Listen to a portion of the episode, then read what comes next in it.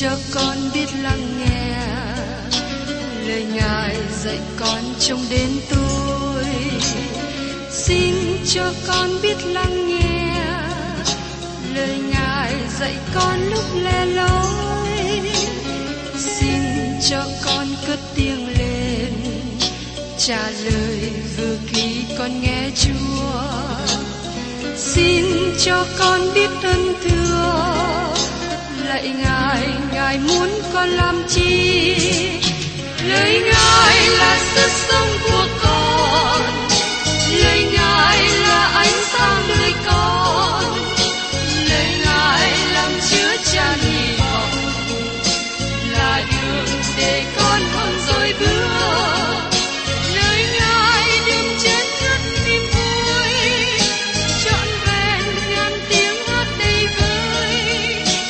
Lời Ngài đổi mới cho cuộc đời, lời Ngài hạnh phúc cho chân ai. Xin cho con biết lắng nghe lời Ngài dạy con trong cuộc sống. Xin cho con biết lắng nghe lời Ngài từng theo bước đời con. Xin cho con biết sẵn sàng chờ đợi và vẫn nghe theo Chúa. Xin cho con biết sẵn sàng thực hành lời Chúa đã truyền ban. Hân hoan chào mừng quý vị đón nghe chương trình Tìm Hiểu Thánh Kinh. Đây là một chương trình học Kinh Thánh liên tục và hệ thống trong thời gian 5 năm. Chúng ta sẽ lần lượt khảo sát từ Sáng Thế Ký cho đến Khải Huyền. Mục sư tiến sĩ Mạc Kỳ là người được Chúa dùng để sáng lập và thực hiện chương trình này. Ông tin rằng lời của Đức Chúa Trời có khả năng đáp ứng mọi nhu cầu cho tất cả mọi người trên thế giới, không phân biệt chủng tộc, văn hóa, trình độ tuổi tác hay phái tính. Ước mong quý vị theo dõi liên tục và giới thiệu cho thân nhân, bạn hữu cùng đón nghe. Kính chào quý vị và các bạn.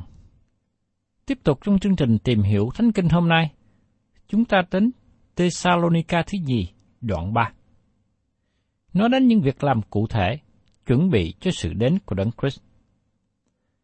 Trong Tê-sa-lô-ni-ca thứ nhì, đoạn 2, chúng ta đã kết thúc với sự kiện rằng những người tin nhận Chúa cần đứng vững trong lời của Ngài. Phao-lô nói về việc Đức Chúa Trời yên ủi lòng chúng ta và làm cho chúng ta vững vàng trong lời nói và việc làm tốt. Điều này liên hệ đến sự trung tín của chúng ta với Chúa Giêsu Christ. Phao-lô cũng nói trong đoạn 2, câu 13 và 14 về địa vị sáng chói mà chúng ta có được trong Đấng Christ. Chúng ta được chọn, chúng ta được sự kêu gọi. Tôi xin nhắc lại cho các bạn hai câu Kinh Thánh quan trọng này. Hỡi anh em yêu dấu của Chúa, còn như chúng tôi phải vì anh em tạ ơn Đức Chúa Trời không thôi, vì vừa lúc ban đầu, Ngài đã chọn anh em bởi sự nên thánh của Thánh Linh và bởi tin lẽ thật, đặng ban sự cứu rỗi cho anh em. Ấy cũng là vì đó mà Ngài đã dùng tin lành chúng tôi gọi anh em, đặng anh em hưởng sự vinh hiển của Đức Chúa Giêsu Christ chúng ta. Giờ đây, chúng ta đến đoạn 3. Phao-lô nói về trách nhiệm của những người tin nhận Chúa. Giống như Phao-lô đã nói với những cơ đốc nhân ở Ê-phê-sô. Vậy, tôi là kẻ tù trong Chúa, khuyên anh em phải ăn ở cách xứng đáng với chức phận mà Chúa đã gọi anh em. Trong Ê-phê-sô, đoạn 4 câu 1.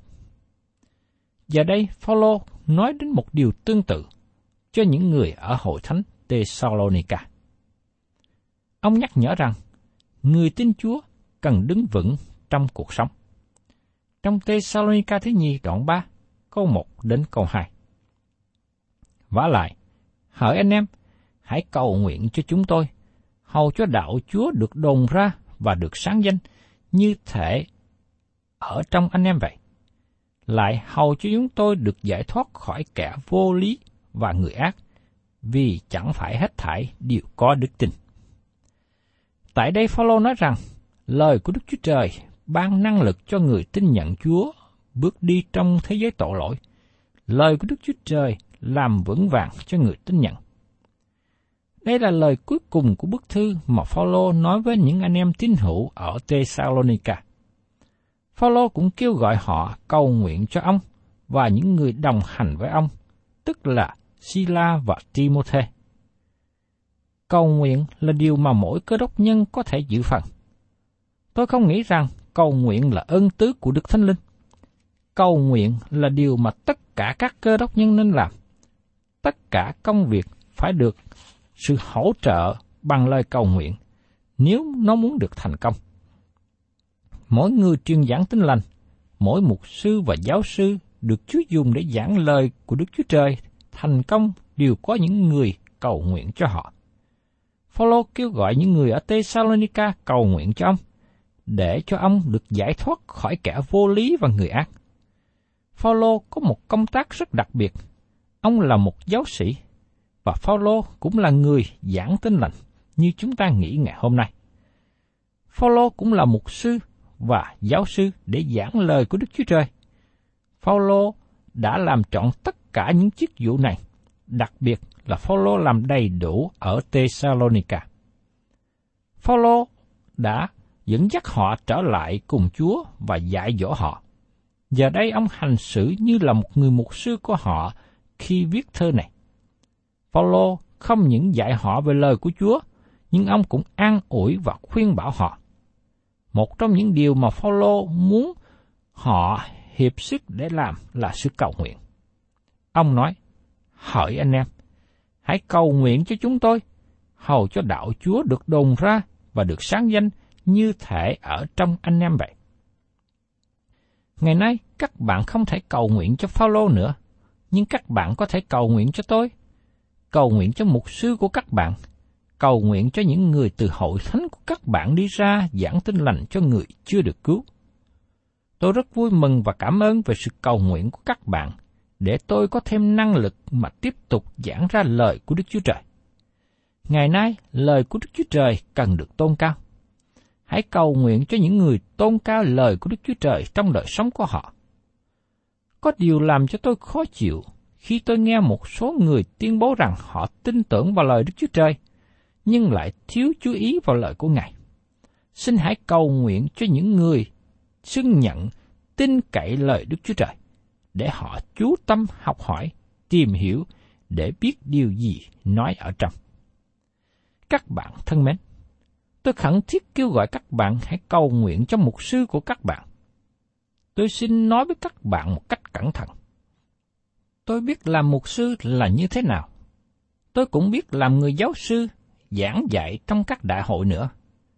Tôi xin nói với các bạn rằng, thật dễ hơn khi đi giảng từ đại hội này đến đại hội khác, hơn là làm mục sư trong hội thánh.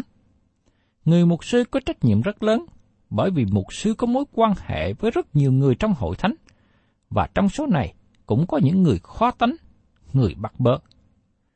Phao-lô kêu gọi cầu nguyện cho ông được giải thoát khỏi kẻ vô lý và người ác. Các bạn có biết rằng trong hội thánh cũng có những người xấu nữa không? Mục sư cần được cầu nguyện giải thoát khỏi sự khó khăn của những người xấu gây ra. Công việc của người giảng Tin Lành giống như việc của một bác sĩ sản khoa. Người ấy giúp sanh ra một đứa bé vào trong thế gian. Đó cũng là một việc khó khăn. Nhưng sau đó bác sĩ sản khoa trao đứa bé lại cho người mẹ. Người mẹ chăm sóc, nuôi dưỡng để cho đứa bé được lớn lên, được tăng trưởng. Vai trò của mục sư trong hội thánh giống như người mẹ vậy. Mục sư phải đối diện với những vấn đề khó khăn, đối diện với những người khó tánh, những cơ đốc nhân non trẻ. Đó là những công tác không phải dễ hoàn thành. Lòng tôi thông cảm với vai trò của các mục sư. Vì thế, tôi kêu gọi quý vị và các bạn là những người đang ở trong hội thánh của Đức Chúa Trời. Các bạn có người mục sư để gây dựng, chăm sóc, điều hành công việc của hội thánh. Xin quý vị hãy thường xuyên cầu nguyện và nâng đỡ cho mục sư của mình. Phao-lô kêu gọi cầu nguyện để ông được giải thoát khỏi kẻ vô lý và người ác.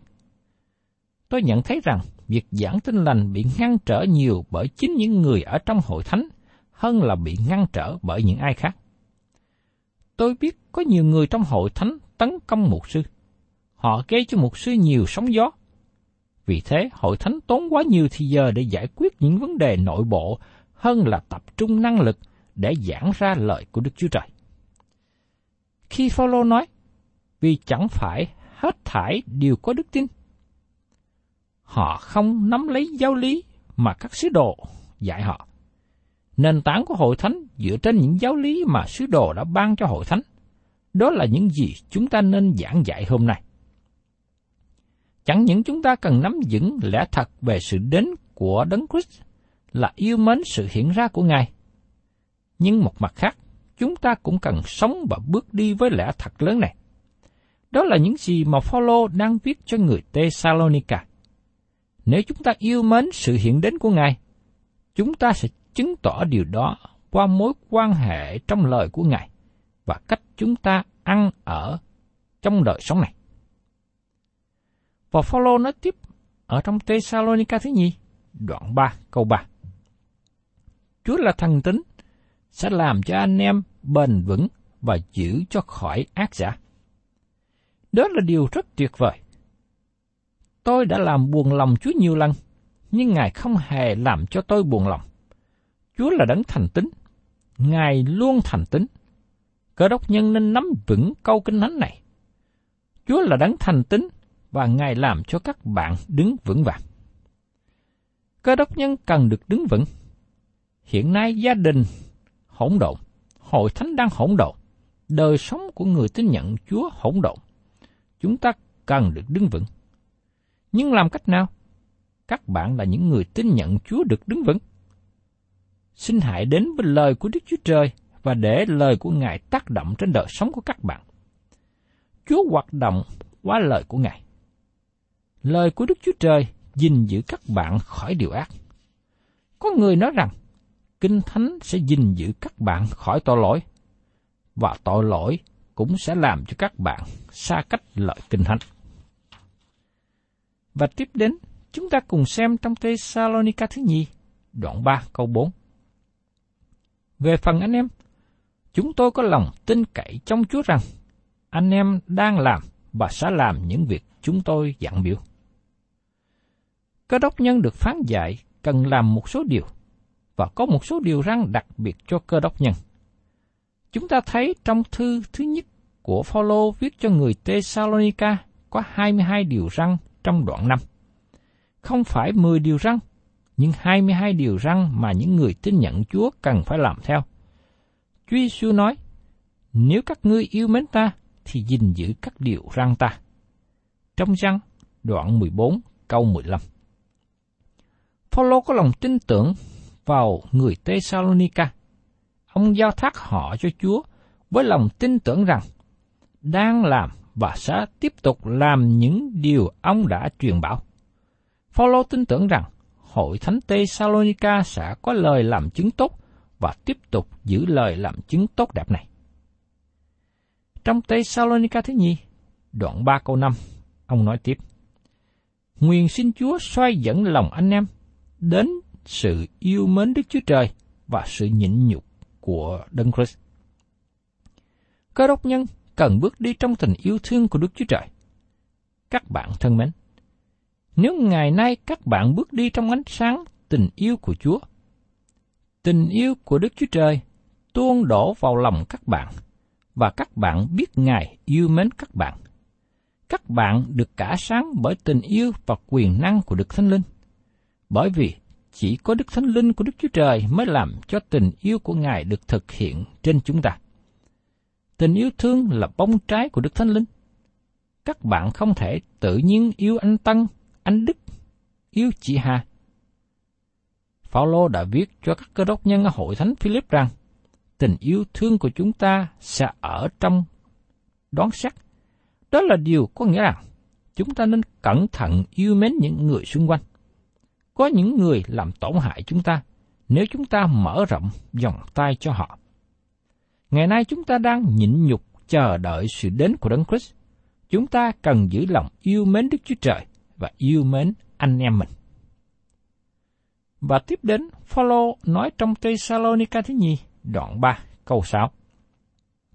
Hỡi anh em, nhân danh Đức Chúa Giêsu Christ chúng ta, tôi khuyên anh em phải lánh người anh em nào không biết tu đức hạnh mình và không bước theo điều dạy dỗ mà anh em đã nhận lãnh nơi chúng tôi. Cơ đốc nhân không được bước đi với những người nào không biết tu đức hạnh mình, những người không gìn giữ đời sống cách tốt đẹp. Tôi biết có một người đàn ông vào trong quán rượu để làm chứng cho những người uống rượu. Anh này muốn hòa đồng với những người uống rượu để làm chứng về đạo cho họ. Thời gian sau đó, anh cũng trở thành người nghiện rượu, vì anh bị bạn của mình kéo đi theo con đường của họ. Đức Chúa Trời nói rằng, chúng ta phải lánh xa những người không biết giữ đức hạnh mình. Chúng ta cần làm chứng về Chúa cho họ, nhưng chúng ta không hạ thấp tiêu chuẩn sống của chúng ta như họ. Chúng ta dẫn dắt họ trở về cùng Chúa. Nhưng chúng ta phải nhớ rằng, chúng ta phải cẩn thận. Chúng ta không theo tánh hạnh của họ, vì nếu thế, họ sẽ kéo chúng ta ra khỏi Chúa. Đức Chúa Trời nói rõ ràng, chúng ta cần theo ai? Trong Tê-sa-lô-ni-ca thứ nhì, đoạn 3 câu 7. Chính anh em biết điều phải làm để học đòi chúng tôi, vì chúng tôi không có ăn ở cách sai bậy giữa anh em. Chim sống theo bầy, các bạn sẽ giống như đám đông nếu các bạn chạy theo họ. Người tin Chúa cần phải thận trọng khi liên hiệp hay là quan hệ với những người xung quanh. Các bạn thân mến, khi chúng ta ở trong hội thánh của Đức Chúa Trời, chúng ta cần có mối quan hệ gần gũi với anh em mình.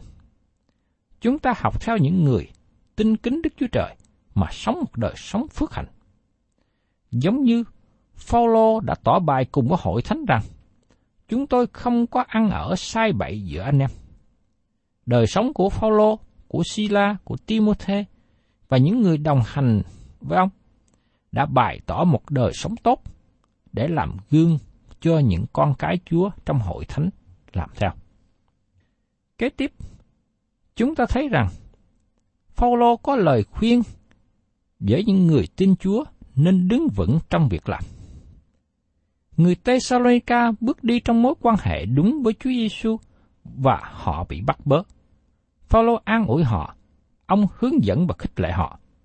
Giờ đây Phao-lô cũng cho họ biết rằng ông cũng ở dưới sự bắt bớ và khó khăn. Các bạn thân mến, nếu các bạn đứng về phía Đức Chúa Trời, các bạn phải trả một giá nào đó. Chúng ta đã thấy rằng những người tin nhận Chúa cần đứng vững trong lời của Đức Chúa Trời. Chúng ta đã thấy sự quan trọng trong sự bước đi của cơ đốc nhân. Họ cần đặt nền tảng trên lời của Đức Chúa Trời. Giờ đây, chúng ta đến công việc của người tin Chúa, mà nó rất cụ thể. Điều này liên hệ đến những việc mà chúng ta tham dự. Lời của Đức Chúa Trời có cách để đi vào trong lòng và trong đời sống chúng ta. Mời các bạn cùng xem tiếp trong Tê-sa-lô-ni-ca thứ nhì, đoạn 3, câu 7 đến câu 8. Chính anh em biết điều mình phải làm để học đòi chúng tôi, vì chúng tôi không có ăn ở sai bậy giữa anh em, chưa từng ăn chưng của ai, nhưng đêm ngày làm lụng khó nhọc để khỏi lụy đến một người nào trong anh em hết. Qua điều này, chúng ta thấy đời sống của Phao-lô trong khi hầu việc Chúa. Ông trả tiền cho tất cả những gì ông đã ăn. Ông không phải lợi dụng những đồ người khác dâng, những của người khác cho. Nhưng ông trả tiền cho những gì ông cần dùng trong cuộc sống. Phao-lô nói rằng, đêm ngày làm lụng khó nhọc để khỏi lụy đến một người nào trong anh em hết. Phao-lô không để cho ai trả tiền lương cho ông khi làm công việc truyền giáo. Đặc biệt là điều này thể hiện trong hành trình truyền giáo lần thứ nhất của Phao-lô. Khi Phao-lô đến một thành phố nào đó với công tác của người truyền giáo, không có ai chuẩn bị phòng ngủ, chỗ ở trong khách sạn cho Phao-lô, không có ai giúp tiền cho Phao-lô, không ai bày tỏ tình yêu thương cho Phao-lô khi mới đến. Chính Phao-lô tự lo tất cả những chi phí trong lộ trình của ông. Phao-lô đã nói điều này với người Tê-sa-lô-ni-ca, và ông cũng đã nói điều này nữa với người Corinto. Khi Phao-lô đi truyền giáo và thành lập hội thánh, ông tự túc cung cấp những sự chi phí cho chính mình. Phao-lô đã làm nghề mai trại. và ông đã dùng một phần trong thì giờ để làm nghề này nuôi sống. Nhưng ông dành tất cả những thì giờ còn lại để hầu việc Đức Chúa Trời. Phao-lô nêu một tấm gương rất là tốt trong sự hầu việc Chúa. Ông biết đến mục đích mà ông hướng tới, nhưng đồng thời Phao-lô cũng biết dùng cách nào, dùng những phương tiện nào để thực hiện công việc này. Do vậy, sau khi Phao-lô thành lập hội thánh và trở lại thăm viếng họ lần thứ ba, ông có nhận tặng vật từ nơi họ. Phao-lô đã nói rõ với người Galatia, họ nên dâng hiến, họ nên ban cho. Phao-lô cảm ơn người trong hội thánh Philip về quà tặng của họ. Chính Phao-lô cũng đem tiền dâng hiến từ các hội thánh trong hành trình truyền giáo lần thứ 3 để giúp cho các thánh đồ nghèo ở Jerusalem. Dĩ nhiên là lẽ thật lớn về sự đến của Đấng Christ không có thúc đẩy Phao-lô có những quyết định cuồng tín hay có những hành động không hợp lý liên quan đến vấn đề tiền bạc như vậy. Thưa các bạn, mỗi thời kỳ đều có những người cuồng tín.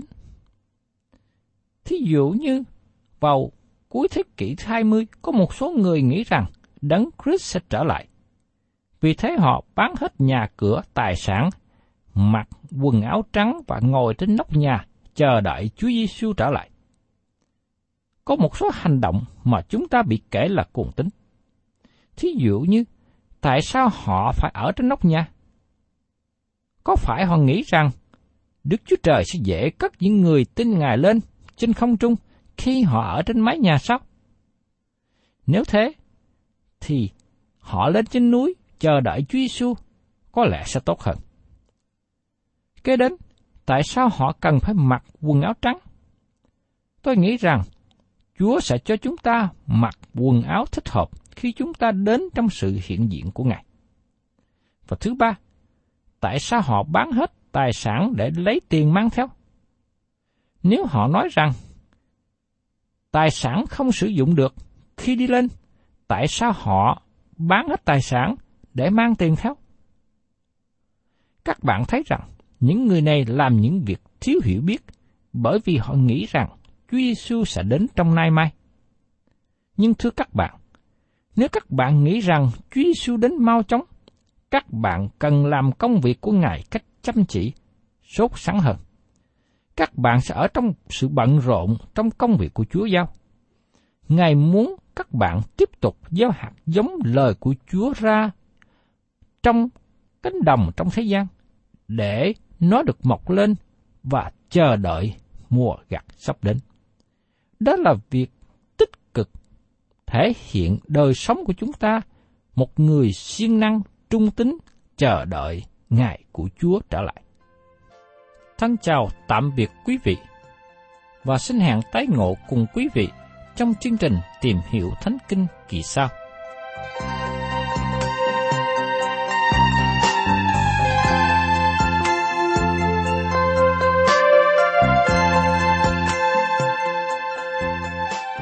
Cảm ơn quý vị đã đón nghe chương trình Tìm Hiểu Thánh Kinh. Nếu quý vị muốn có loạt bài này, xin liên lạc với chúng tôi theo địa chỉ sẽ được đọc vào cuối chương trình. Kính chào quý thính giả.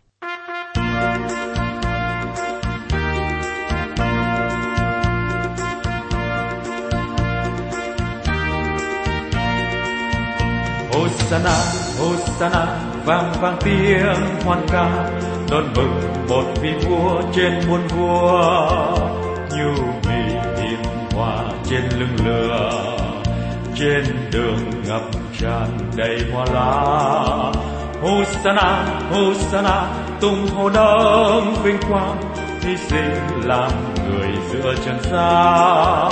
Chúa vào đền thành vì vâng lời, quên mình cứu chuộc cho muôn người. Giêsu Chúa ơi, xin Thánh Linh ngự vào lòng tôi, xin cho tâm tôi luôn sạch trong nơi thánh, không vương không vấn bụi hồng. có Giêsu ngự trong tôi, hoa vui cho cuộc đời rồi. Giêsu Chúa ơi, xin Thánh Linh ngự vào lòng tôi, xin ban cho tâm tôi bình thương theo dấu chân đi của Chúa trọn đường. Có Giêsu ngự trong tôi, hoa vui cho cuộc đời tôi.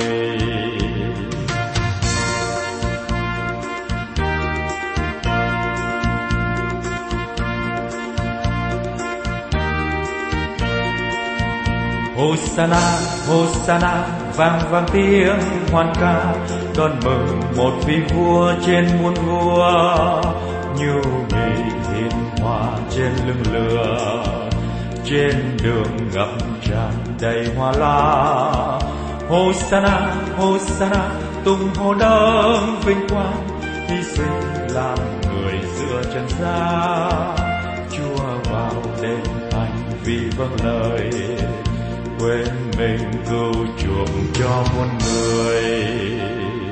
Giêsu Chúa ơi, xin Thánh Linh ngự vào lòng tôi, xin cho tâm tôi luôn sạch trong nơi thánh không vương không vấn bụi hồng. Có Giêsu ngự trong tôi, hoa vui cho cuộc đời rồi. Giêsu Chúa ơi, xin Thánh Linh ngự vào lòng tôi, xin ban cho tâm tôi tình thương theo dấu chân đi của Chúa trọn đường. Có Giêsu ngự trong tôi, hoa vui cho cuộc đời tôi.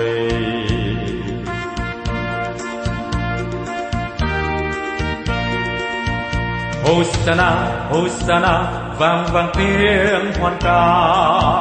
Hô-sa-na, Hô-sa-na, tung hô đấng vinh quang.